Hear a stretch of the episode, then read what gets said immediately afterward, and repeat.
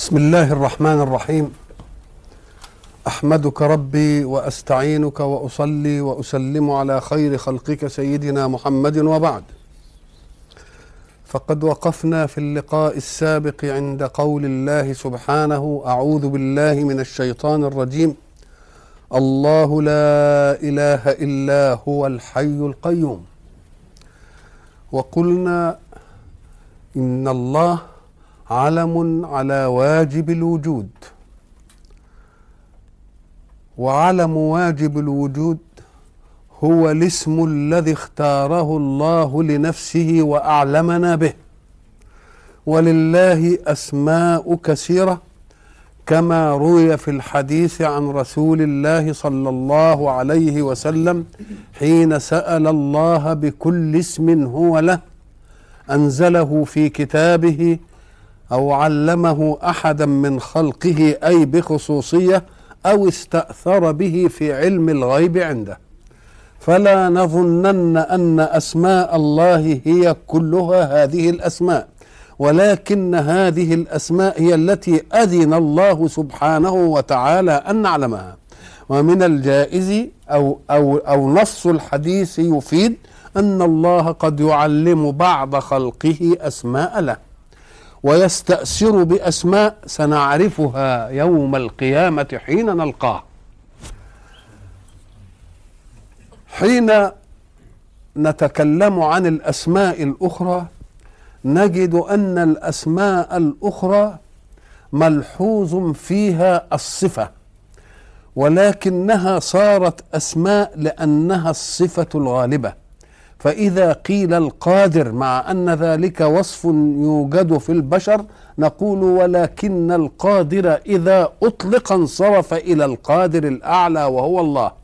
والسميع كذلك والبصير كذلك والعليم كذلك. وقلنا إن من أسماء الله سبحانه وتعالى ما تجد له مقابلا ومنها ما لا تجد له مقابلا. فالذي تجد له مقابلا إذا قيل لك المحيي تجد المميت المعز المذل لأنها صفة يظهر أثرها في الغير فهو مميت لغيره ومعز لغيره ومذل لغيره لكن الصفة إن لم يوجد لها مقابل نسميها صفة ذات فهو حي لا نأتي بالمقابل. عزيز لا نأتي بالمقابل ولكن معز نقول إيه؟ و و و و و وحي ما نجيش بالمقابل إنما محيي نأتي بالمقابل فدي اسمها صفة فعل فصفات الفعل يتصف بها وبمقابلها لأنها في الغير لكن صفة الذات لا يتصف إلا إيه؟ إلا إلا بها. حينما قال الحق الله ويريد أن يعطينا بعض تجليات الله في أسمائه أو المتعلقات به. أول شيء قال الله لا إله إلا هو ليحقق لنا صفة التوحيد. ويجب أن نعلم أن إلا هنا ليست أداة استثناء. لأنها لو كانت أداة استثناء فكأنك تنفي أن يوجد آلهة خارج منها الله. يعني لو كان الله وإياهم تبقى صح. لو كان الله معهم لو أنها للاستثناء لكانت تبقى للإخراج. ما فيش آلهة خارج عنهم ربنا. يبقى في آلهة داخل فيهم ربنا. يبقى إن إن ما هي ما تحققش إيه؟ الوحدانية. لأنه يبقى له إيه؟ يبقى له شريك. لا ده مش إلا الاستثناء دي إلا اسم. يعرفوها إيه؟ إلا ليست حرف استثناء ولكنها اسم بمعنى غير. كأنه لا إله غير الله. ما فيش إله غير إيه؟ غير غير ربنا. ولذلك غير إلا ما يظهرش عليها الإعراب. إلا لا يظهر عليها الإعراب. يقوم وهي بمعنى غير. تبقى هتبقى مرفوعة. فجعلوا الضمة اللي كان يجب أن تكون على إلا نظرا لأن إلا مبنية جعلوها على ما بعدها. على ما بعدها؟ يبقى الاله الله. لا إله غيره الله. مفهوم الكلام ده؟ يفهموها طيب أهي. يبقى إلا ليست أداة إيه؟ استثناء. لأنها لو أداة استثناء كان يبقى منطقها إيه؟ لا توجد آلهة خارج عنها الله. يبقى توجد آلهة وياهم الله. معهم الله. وهو مش الكلام كده. لا لا إله إلا الله يعني ما فيش غيره. وقلنا إن هذه القضية معها دليلها وإلا فلو كان فيه إله آخر يقول لنا بقى. ها؟ يعلمنا. نعم. الله لا إله إلا هو واعجبني أعجبني الله يرحمه الدكتور عبد الوهاب عزام. كان الدكتور عبد الوهاب عزام رحمه الله متاثرا بالشاعر إقبال شاعر الباكستان. والشاعر إقبال كان له شيء اسمه المثاني يقول ب- بيتين شعر في معنى وبيتين شعر في معنى وكان غالب عليه الفلسفة الإسلامية والفكر الإسلامي فكان متأثر بها الله يرحمه الدكتور عبد الوهاب عزام فجعل له في المثاني أيضا ي- يعني يناظر فيها مين؟ يناظر فيها إقبال فيقول لك إيه؟ آه إنما التوحيد إيجاب وسلب يعني موجب وايه؟ وسالب متأثر بالقضية الإيه؟ الك- الكهربية. إنما التوحيد إيجاب وإيه؟ وسلب. فيهما للنفس عزم ومضاء. ليه؟ قال لك لأن ما دام نفيت الآلهة غير الله كأنك تخليت عن غير الله وأوجبت الله. يبقى مفيش عندك إيه؟ يبقى بقول إنما التوحيد إيجاب وإيه؟ وسلب. فيهما للنفس عزم ومضاء. لا للنفي. وإلا للإثبات. لا وإلا قوة قاهرة فهما في القلب قطب الكهرباء. فهما في القلب إيه؟ قطب الإيه؟ كأن الكهرباء تيجي إزاي؟ إنك أنت تيجي تسلب وتجيب. فالإيجاب, في إيه؟ إلا. والسلب في إيه؟ وما دام فيه إيجاب وسلب يبقى فيه شرارة ولا لأ؟ فيه إيه؟ الشرارة. نعم. الله لا إله إلا هو الحي القيوم الحي. دي أول صفة يجب أن تكون لذلك الإله. أول صفة يجب أن تكون لأن القدرة ع- بعد الحياة والعلم بعد الحياة. تبقى كل صفة لازم تيجي بعدها ولا لأ؟ آه لو كان لو كان عدم آه، تيجي الصفات إزاي على العدم؟ الله لا إله إلا هو الإيه؟ الحي. إيه الحي؟ دي كلمة حي دي لما نسمعها نقول لك ما هو الحي؟ الحي ما يكون على صفة. الفلاسفه قعدوا احتاروا في تفسيرها ما يكون على صفة يستحيل معها أن لا يكون قادرا مدركا.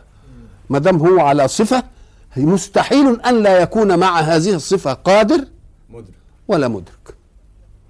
طيب آدي تعريف. برضه فيه فلسفة كده ملفوفة كده.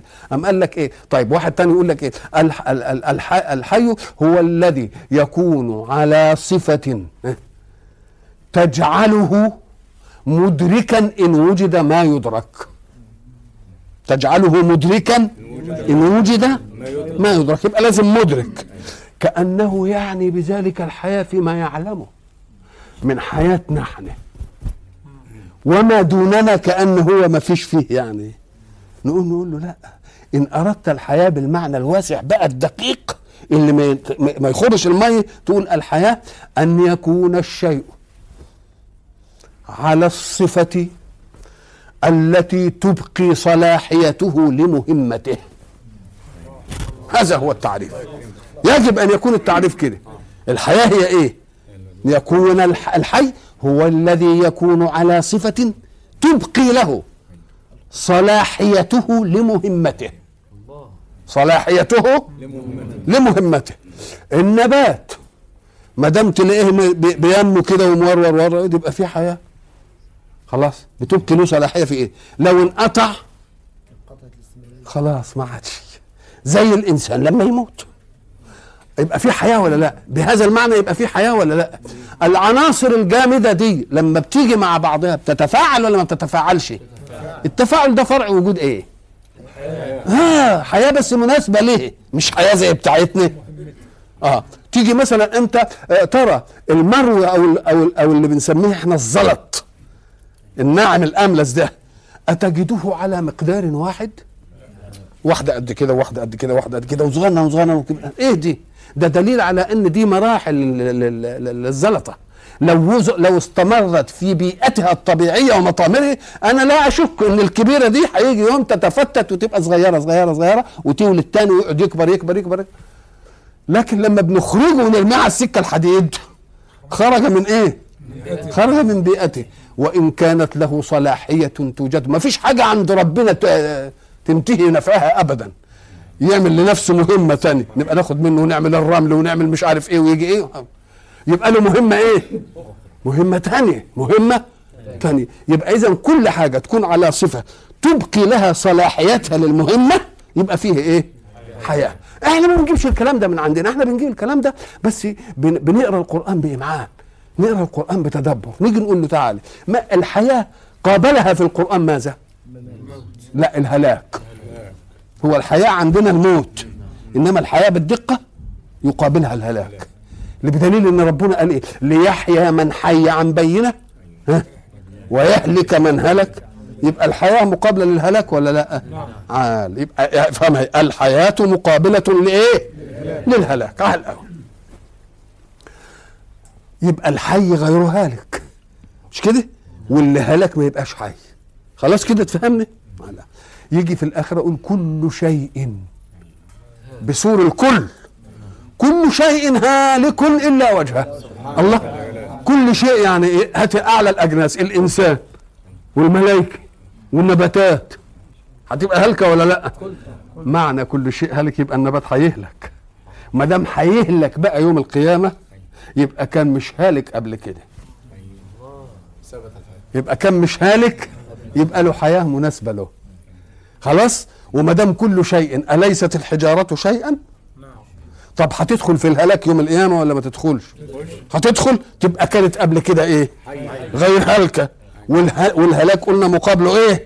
مقابله الحياة. تبقى لها حياة. بس إحنا لا بقى عمالين بنفهم الحياة بس الحس والحركة الظاهرة مع أن دلوقتي اثبتوا إن الذرة فيها عملية جولان وعملية دوران وعملية الله. بس إحنا اللي مش فاهمين. وبعدين ربنا يخلي الناس اللي بيشتغلوا في المعامل والعلم يفهمونا ال- المسائل. انت لما تجيب المجهر كده وتحطه على ورقة من النباتات دي وتشوف الحجر والخلايا والعملية اللي بتحصل فيها تقول إيه دي؟ ده حياة أرقى من حياتنا وأدق من حياتنا. آه اذا فكل شيء له حياة إيه؟ وإياك أن تظن أنك أنت اللي تهلكها. يعني لما تجيب أنت حتة حجر وتدقها علشان أو تحطها في في, في ال- الفرن علشان تعمل منها جير. إياك تقول إنك أنت اذهبت منها الحياة المناسبة لها. أنت اذهبت منها حياتها كحجر صلب. وبعدين لما عملتها في الفرن ده وحطيت عليها شوية ميه بقت إيه؟ بقت جير بقت لها حياة لتقوم بمهمات أخرى. ما ينفعش فيها الحجر. يبقى تقعد المسائل تتسلسل كده إلى إيه؟ إلى أن يصير لكل شيء في الوجود حياة تناسبه. اللي هي الصفة اللي تجعله بقي في صلاحيته لمهمته. صلاحيته إيه؟ لمهمته. الصلاحية بقى للمهمة. شوف المهمة بتاع الحق بقى إيه شكلها. آه تبقى هي الحياة العليا بقى. يبقى هو الحي الأعلى ولا لأ؟ وحي ما تسلبش منه الحياة لأن ما حدش اداله الحياة. تبقى حياته ذاتية ولا لأ؟ حياته ذاتية يبقى ده الحي على إطلاقه هو ده الحي بقى اللي يقال له إيه؟ اللي يقال له حي. إنما تقول لي على حي هو في حي إنما تقدر تنشد منه الحياة وتنتهي المسألة. نقوم نقول الحي على إطلاقه هو مين؟ هو الحق سبحانه إيه؟ وتعالى. الله لا إله إلا هو الحي. أثر صفة الحي دي كل الصفات الأخرى. أولها القيوم. قيوم دي صفة مبالغة. صيغة إيه؟ مبالغة. مبالغة في قائم.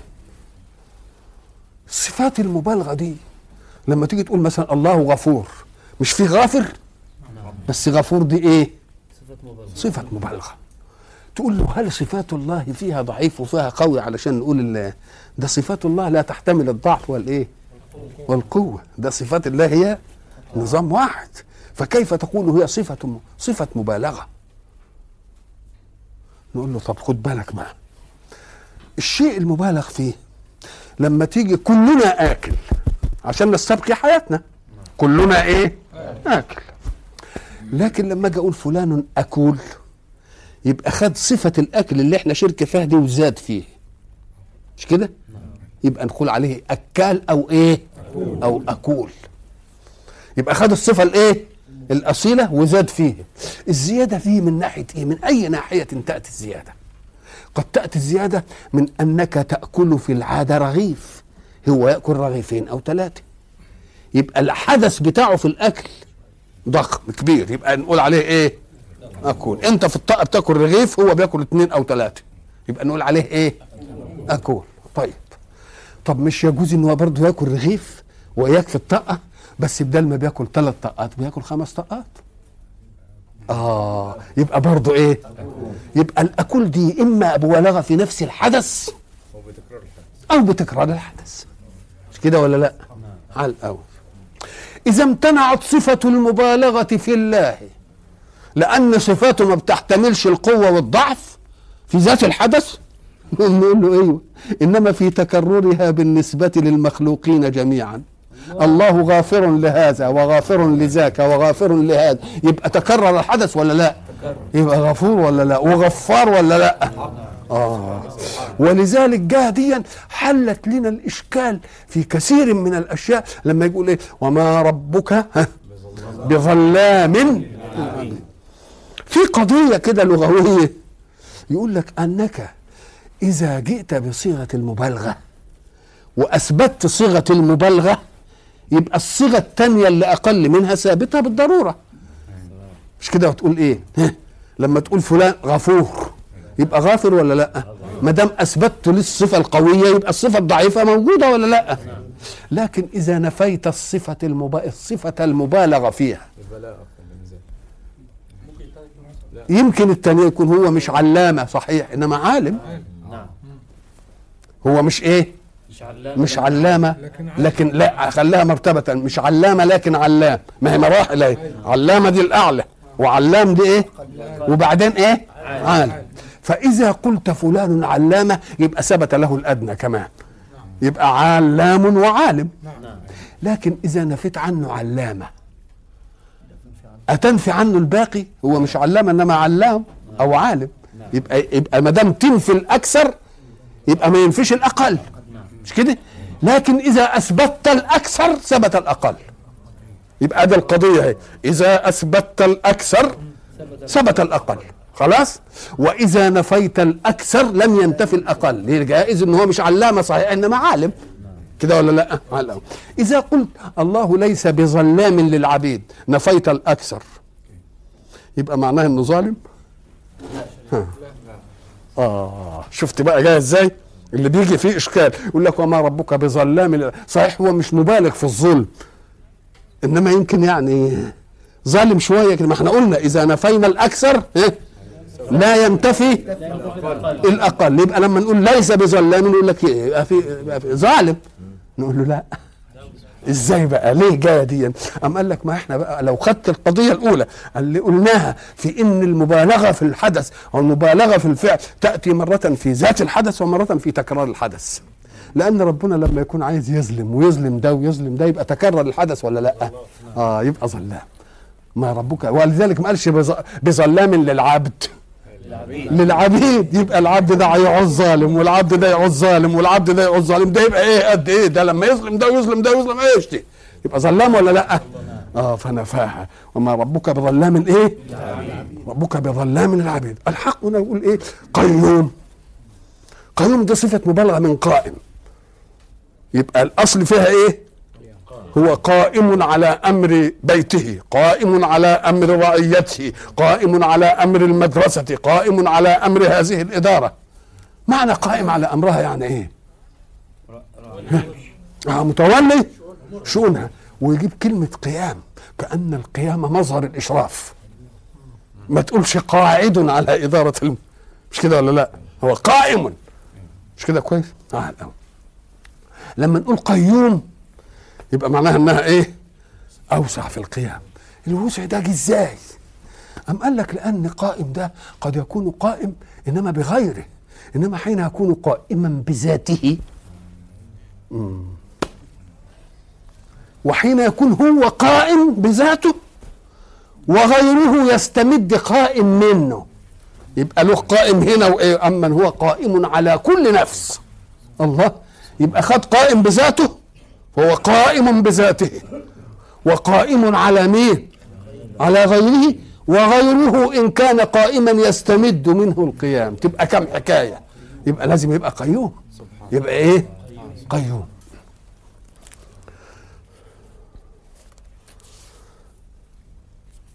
ومن قيوميته ما دام قيوم بقى وقائم على ال... لا تأخذه سنة ولا نوم. سبحانه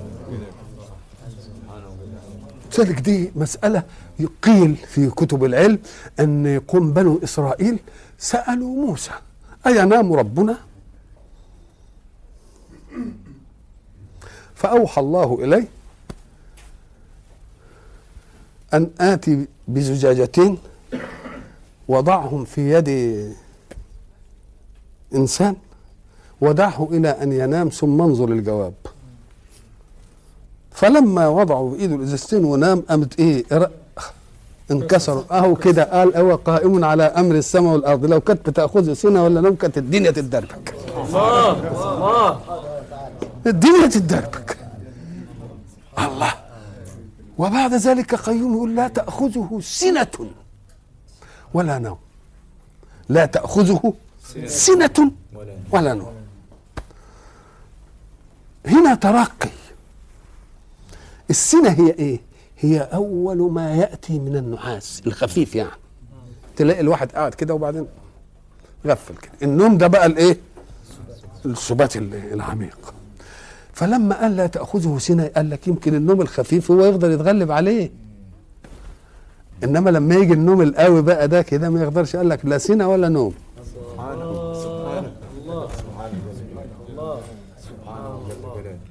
لا تأخذه سنة. ولا نوم السنة بقى دي تقوم تجدها آه، اللي هي النحاس اللي بيبقى يجي في أول الايه في أول النوم كده. لا تأخذه سنة ولا نوم. وديا مظهرها يبدو اولا في العين وفي الجفن أول ما تشوف واحد عايز ياخد النوم تشوفها فين؟ في عينيه. أول حاجة. ولذلك بيقولوا إن العين دي هي ال ال ال الحاجة اللي ممكن تعرف بها كل أحوال الإنسان. كل أحوال الإنسان. دلوقتي برضو اكتشفوا إن دلوقتي الشرايين ما يقدروش يعرفوها بالضبط إلا منين؟ من العين. ولذلك يقول لك فلان عين عين البلد قال هو ده يعني آه. فأول ما تيجي يجي النعاس يقوم يعمل ترنيقة كده في الإيه؟ في العينين حتى الشعراء تنبهوا ليه. الشاعر لما لما كان لما بيحب واحدة بيحب واحدة آه، عينها يعني مش مبحلقة كده زي ما يقولوا عندنا في الريف ده عينها تندب فيها رصاصة. لا عينها إيه فترة. مش سمعتوا كده شوقي بيقول يا ناعس الطرف. يعني طرفه إيه؟ طرفه ناعس. مش كده؟ آه وكأنها بين النساء أعارها عينيه أحور من جآزر جاسم واسنان. أقصده النعاس فرنقت في عينه سنة وليس بنائمة. يعني نعسانة كده. نعسان. وتجرح أحشائي بعين مريضة. كما لأن متن السيف والحد قاطع. آه. يبقى ال ال ال العملية اللي بتيجي دي الفطور اللي بيجي في العينين ده الأول هو ده الإيه؟ السنة أو الإيه؟ أو مقدمات النوم اللي إحنا بنسميه إيه؟ اللي بنسميه النعاس. لا تأخذه سنة ولا نوم. أتريدون تطمينا من إله لمألوه ومن معبود لعابد ومن خالق لمخلوق أكثر من قل له نام انت ملء جفونك لأن ربك ما بينامش الله الله. إيه بس أنت عايز أنت عايز أحسن من كده إيه؟ ده بيقول لك نام انت استريح نام انت استريح لأن إيه؟ لأن أصلك لما تنام برضو عايز أجهزة تفضل تشتغل.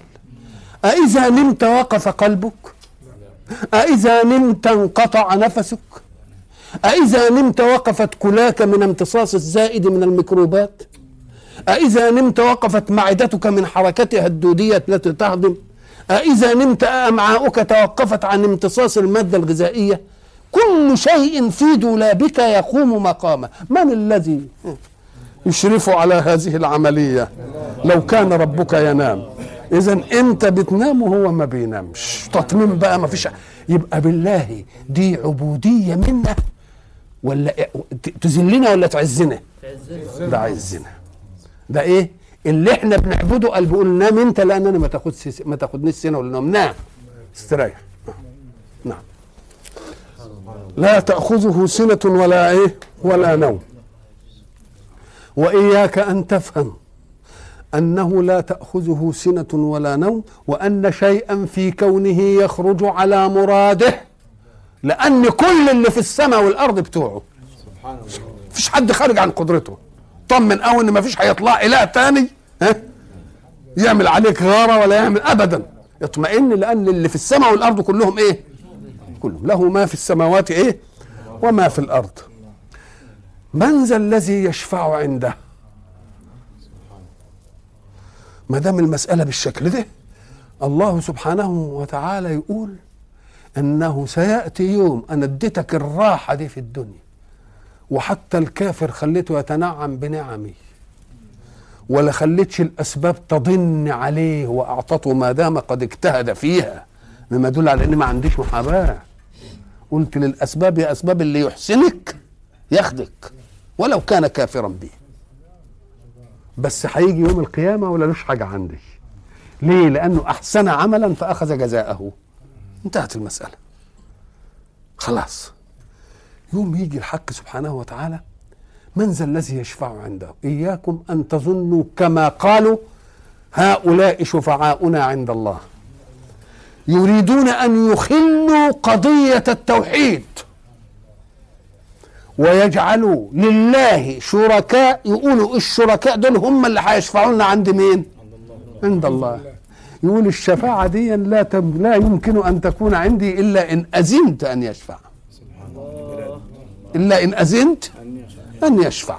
الشفاعة دي مش لحق الأحد ولا آه. من ذا الذي يشفع عنده إلا بإذنه؟ يعلم ما بين أيديهم وما خلفهم. ساعة العلماء يتعرضوا إلى ما بين يدي ما بين يديك يعني اللي قدامك وما خلفك اللي وراك. أدي منطق الايه منطق الآية. إيه هو اللي بين الإيد؟ ما بين يدي الإنسان مواجه لآلة الإدراك الرائية وهي العين؟ يبقى أمر يشهد ولا لأ؟ واللي في الخلف يبقى غيب ما يشوفوش. كأن ما بين اليد يراد به المشهود. واللي في الخلف الغيب. خلاص؟ يبقى هو يعلم ما بين أيديهم يعني مشهدهم وغيبهم. مشهدهم وغيبهم. طيب. وما بين اليد ده برضه يطلق إطلاق تاني. نقول له ما بين اليد ده اللي قدامك ده. يا ترى مواجه ليك ولا غير مواجه؟ يعني افرض إن قدامك ناس قدامك ناس جايين كده ولا رايحين كده؟ إن كانوا رايحين كده يبقوا سبقوك ولا لأ؟ وأنت جيت بعدهم مش كده؟ واللي ورا جاي بعدك. يبقى يعلم ما بين أيديهم أي ما سبقهم يبقى الماضي. مش كده ولا إيه؟ وما خلفهم يعني اللي يجي بعدهم. مش كده ولا لا؟ مش تنفع كده؟ آه تنفع خالص كده. على الأول. يبقى مرة يعلم ما بين أيديهم. يعني عالم العالم المشهود أو العالم الإيه؟ أو عالم الإيه؟ الغيب. لأن اللي بيسموه مشهود يسموه عالم الملك. واللي غير مشهود يسميه عالم الملكوت. عالم الإيه؟ عالم الملكوت. طيب. يبقى يعلم ما بين أيديهم. يعني المشهود لهم والخفي عنهم. لأن ما بين اليد اللي هو الأمام واللي في الخلف يبقى غيب. أو ما بين اليد. إن كان مواجه كده إن كان يعني مش مديني قفاه يعني يبقى قدامي. يبقى اللي فات اللي فات. واللي يبقى الغيب اللي اللي هيجي يبقى الخلف هو المستقبل. واللي ما بين أيديهم هو مين؟ طب وإن كان كي كده؟ آه يبقى الحاضر. واللي راح كده. يبقى الماضي يبقى انقلبت. يبقى إذا ما دام هنا وهنا يبقى يعلم كل حاجة وخ... كل شيء وما تسقط من ورقة إلا يعلمها ولا حبة في ظلمات الأرض ولا رطب ولا يابس. ريح نفسك وقول لا تخفى عليه خافية. سبحان الله جاء من كل ناحية إحاطة. من كل ناحية إيه؟ إحاطة. طيب يعلم ما بين أيديهم وما إيه؟ وما خلفهم. هم. ولا يحيطون. هو يعلم. كونه يعلم لا ينفي أن يكون غيره يعلم أيضا. ما أقول أنا قال قال إيه؟ أنا أش- أنا أقول الشعر. امنعت أن يقول هذا الشعر؟ أنا ما قلتش ما يقول الشعر إلا أنا. مش واخد بالك؟ أم قال لك يعلم ما بين أيديهم وما خلفهم؟ ربما تفهم هو يعلم وغيره يعلم. إيه المانع؟ آه. ولا يحيطون بشيء من علمه إلا بما شاء. سبحان الله. لا يحيطون بشيء من علمه. من علمه إلا بما شاء. عال أوي. بشيء من علمه. طب العلم هي الصفة. العلم الصفة التي تعلم الأشياء على وفق ما هي عليه. هذا هو العلم. هل يعلمون الصفة؟ ده الصفة أكثر من أن يحاط بها. لأنها لو أحيطت لحددت وكمالات الله لا تحدد. مش ممكن. يبقى لا إيه لا يحيطون بشيء من علمه أي من معلومه. والصفة لوحدها لحالها شيئا من علمه يعني؟ زي ما انت بتشوف إيه آه حاجة كده تعجبك يقول هذه قدرة الله. هي دي قدرة الله اللي هي الصفة ولا مقدور الله؟ مقدور الله. آه شيء من مقدور. أثر القدرة يعني. فلما يقول ولا يحيطون بشيء من علمه يعني إيه؟ من معلومه. ويحيطون شو الدقة في الأداء؟ لأنك قد تدرك معلوما من جهة وتجهله من جهات. فقال لك ما تقدرش تحيط. معنى الإحاطة يعني إيه؟ إنك تشمل تعرف كل حاجة. زي المحيط كده على الدهن يقول لك لا. ما منعش إننا نعلم جزئية. وإن كنا نعلم بما علمنا. وإن كنا نعلم بما آتانا من قوانين الاستنباط. مقدمات كده وأنا بعلم منها. اللي بيحل مسألة جبر ولا يحل تمرين هندسة بيعلم غيب؟ ولا في مقدمات كده محطوطة؟ مش كده ولا لأ؟ آه. يبقى إنما أنت ما بتعرفش ما تحيطش بها. إلا بما شاء أن تحيط. إلا بما شاء إن إيه. أن تحيط. آه لا يحيطون بشيء من علمه إلا بما شاء. قول الله إلا بما شاء إذن منه. بأنه سيتفضل سبحانه على خلقه. آه. بأن يشاء لهم أن يعلموا شيئا من معلومه. كان معلوما خفيا عنهم. مستور في أسرار الكون. فيأذن الله للسر أن كل شيء ابتكره العقل البشري.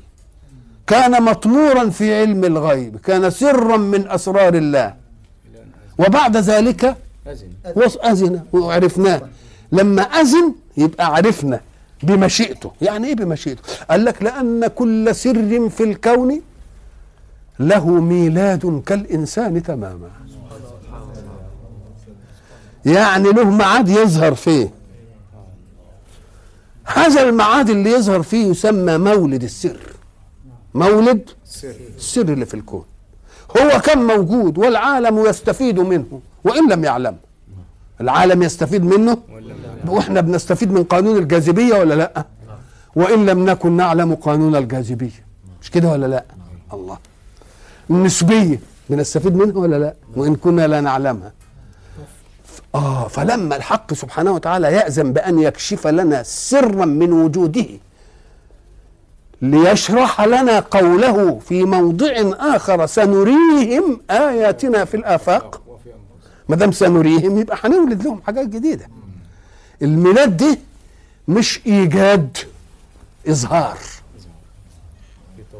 آه إظهار. يبقى الذي إيه؟ ولذلك بنقول اكتشافات. شوف برضه حتى الأدب قال لك اكتشفه. حتى دي قالها الناس اللي مش متدينين. قالوا إيه؟ اكتشفنا كذا. كأنه كان إيه؟ كان موجود. ما يقصدوش هم والله. ده هي كده. آه والله نعم. كشفنا نقول له هو ده بقى أذن الله للميلاد. يبقى لا تحيط لا يحيطون بشيء من علمه. ما قالش حتى على الإفراد ولا يحيط أحد بشيء من علمه. يمكن لما يتجمعوا ويا بعض يحيطوا قال لك لا يتكتلوا مهما يتكتلوا ما يمكنش. أنا بتعدى الكل. إلا بما إيه؟ إلا بما شاء. حين يشاء سبحانه أن يوجد إظهار سر في الوجود إما أن يكون إظهار السر كما قلنا سابقا موافقا لبحث الناس. يعني الناس كانوا بصدد بحث. الع... العالم الذي يجلس في معمله ليجرب في العناصر. ويجرب في التفاعلات ويقعد يهتدي إلى هذه ويهتدي إلى هذه. تعب كتير قوي علشان يعرف حاجة وإحنا مش دارين بيه. ما ندراش بيه إلا يوم ما يكتشف السر بتاعه. أهو المقدمات اللي هو قاعد يعملها دي ربنا وضعها في الكون علشان لما نتتبعها نصل إلى إيه؟ زي عايزين نصل للولد بنعمل إيه؟ بنتجوز وبن لحد ما تيجي. ومرار يأذن الله أن يولد السر بدون أن يشتغل به الخلق بمقدماته. إنما السر معاد ميلاده جه. ولا اشتغلوش بمقدماته اللي تنتجه. يقوم يروح مطلعه لأي مخترع خطأ في تجربة. خطأ في تجربة. ولما تمسك كل الاكتشافات تلاقي أغلبها إيه كده. صدفة كان بيبحث في حاجة وطلعت له حاجة. إحنا نقول له طلعت له حاجة دي جاء ميلادها على غير بحث من الخلق فجاء الله بها في طريق آخر لغيرها. جاء بها في طريق آخر لإيه؟ لغيرها. لغيره. يبقى. ومرة يوافق إنه بيبحث المقدمات ويوافق الإيه؟ ويوافق السر. يبقى لا يحيطون بشيء من علمه إلا بما إيه؟ شاء. شاء فمرة يصادف البحث ومرة يأتي شيء في بحث غيره. يبقى دي جه ميلاده إنما الناس ما اشتغلوش به. يقوم ربنا لأنهم ما اشتغلوش به. يظن بكشف السر؟ لا يقول هكشفه ولو إيه؟ صدفة. بنسميها إيه؟